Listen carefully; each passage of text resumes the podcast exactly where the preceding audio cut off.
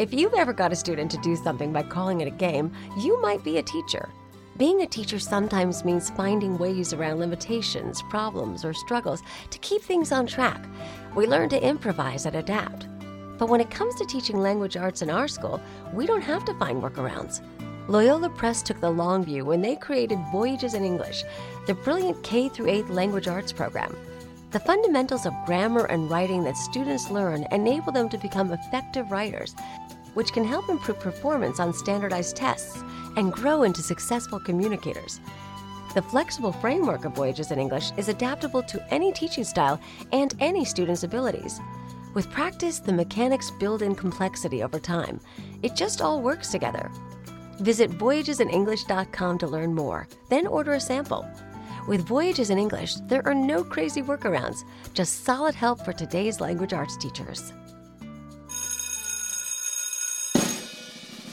Catholic Teachers Lounge with Jill and Colleen. Welcome to the Catholic Teachers Lounge, the only podcast by Catholic school teachers for Catholic school teachers. I'm Jill. I'm here with Colleen. It's summer break. Happy summer. We are dropping episodes once per week to keep us refreshed over the summer. Thank you to Loyola Press for sponsoring us and for all of you teachers for sticking around. I'm so happy to be here with you, Colleen, because we have a big debate to tackle, and I don't know how you feel about this. Okay. I'm wondering um, how you feel about assigning work to students over the summer. Well, I've I've done it. Um, definitely have assigned summer reading and have definitely assigned summer packets of work. Mm-hmm. And my kids have come home with summer reading and summer packets. And so, how do I feel about it? I mean, I guess it depends on the the purpose of it and the quality of it and what is going to happen with it in the fall. So, why are we doing this summer work? Yeah, the big question. So, a question came in from um, someone out there in the lounge asking about summer slide. How do you prevent summer slide?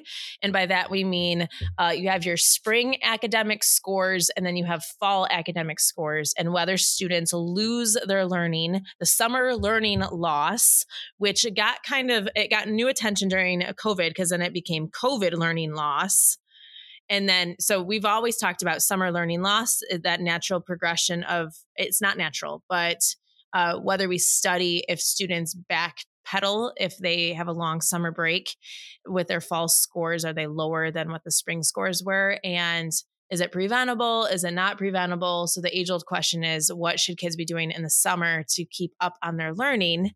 And whether that should be a direct um, assigned thing or if kids should just do their own thing in the summer and um, should they be reading or not reading should mm. they be doing mm. math work or not math work should you hire a tutor for your own kids for the mm. summer like there's so many layers of this for some of us um, the summer isn't very long so it depends on if you have do you have a four week summer or do you have a 12 week summer like your school calendar plays a big part in this and we can kind of set that to the side but really talk about um, what do you do as a teacher what do you do as a teacher? What's within your control and not within your control? Some of you have a school culture where everyone does assign something to do over the summer.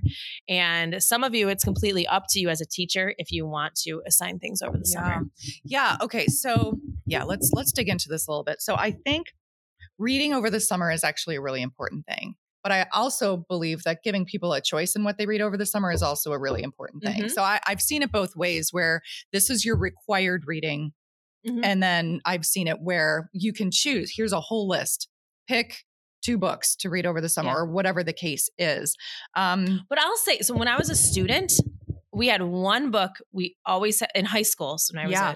one book you had you had to read it before the first day of school. Yep. One book's not going to kill kids. Like a no. high school kid can mm-hmm. can plow through. So you have to choose something that's probably highly engaging. It doesn't need a teacher support. So you got to think about reading level of the average reading level of an 11th grader or 9th grader or whatever. So something I would encourage high engagement, low, I don't say low difficulty, but they have to be able to do it independently. Yeah. So something Yeah. that is, will not kill kids to read a book. So what that reminds me of is so years and years ago, I taught in the in the early 2000s. I taught at Brebeuf Jesuit in Indianapolis, and there was a book that was chosen for the summer that everyone in the school would read. Oh, I like that. Every single student. So you know, I remember one of the years that I was there. It was the things that they carried, which is a super. Oh, uh-huh. That's a heavy book to read Uh-huh. over the summer. O'Brien is But, the author. Yep. Yes. So, but it was certainly accessible for, Mhm. uh, you know, Mhm. for freshmen through seniors. And when everybody came back, and, you know, this is the other piece we have to get to here is so what happens when you get back to school? Yeah.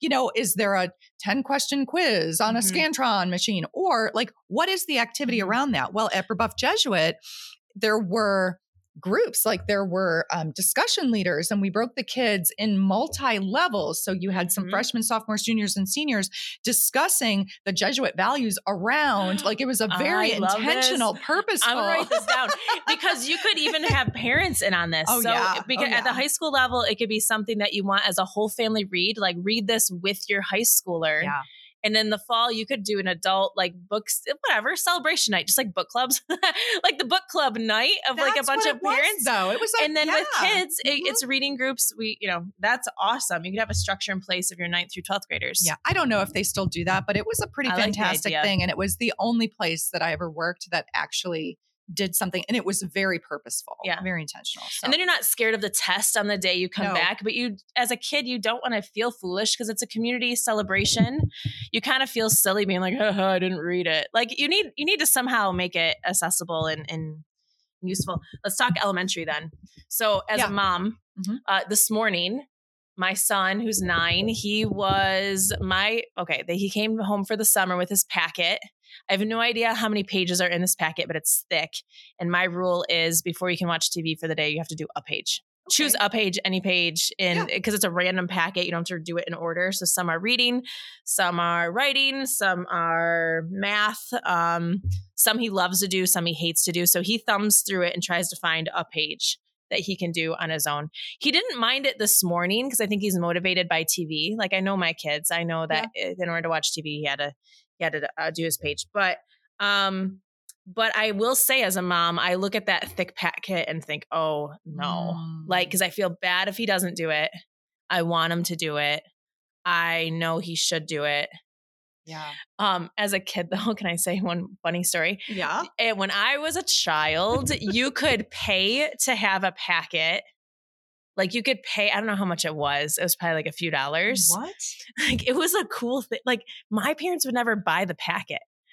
It was through the public schools. So the public schools would sell these packets of summer, like summer slide. eh, There was a hot air balloon on the cover of it. Yeah, it was like summer bridge work. I know. I know what you're Yeah, talking yeah, about. I yeah. can see it. Yeah. So in spring, you would bring in your money to so that on the last day of school you'd get your packet.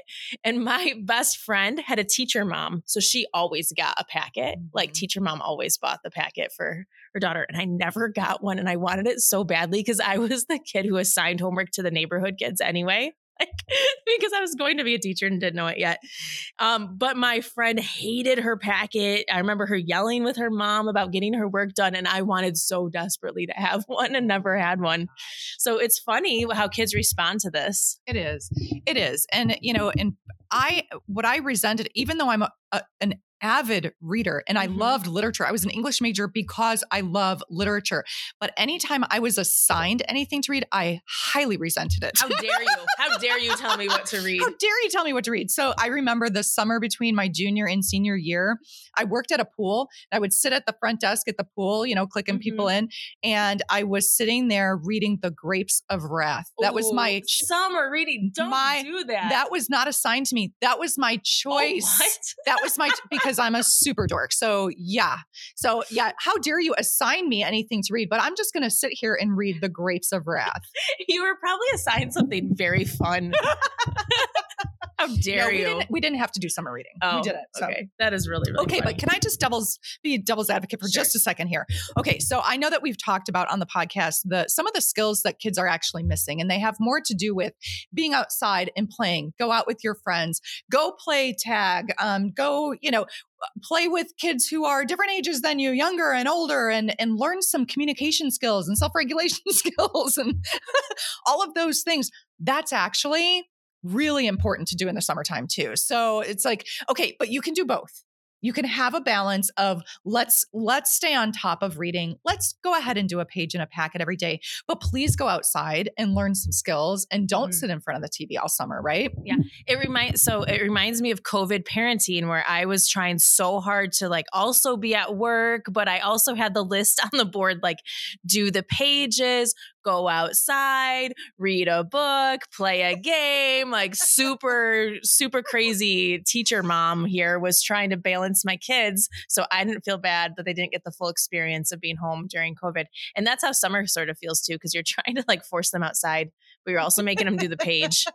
And who knows? Yep. Yep. So yeah, this summer, find the balance. There you go. Find the balance. It's okay if you assign the reading. It's okay if you don't, and uh, we'll keep we'll keep the conversation going. Yep.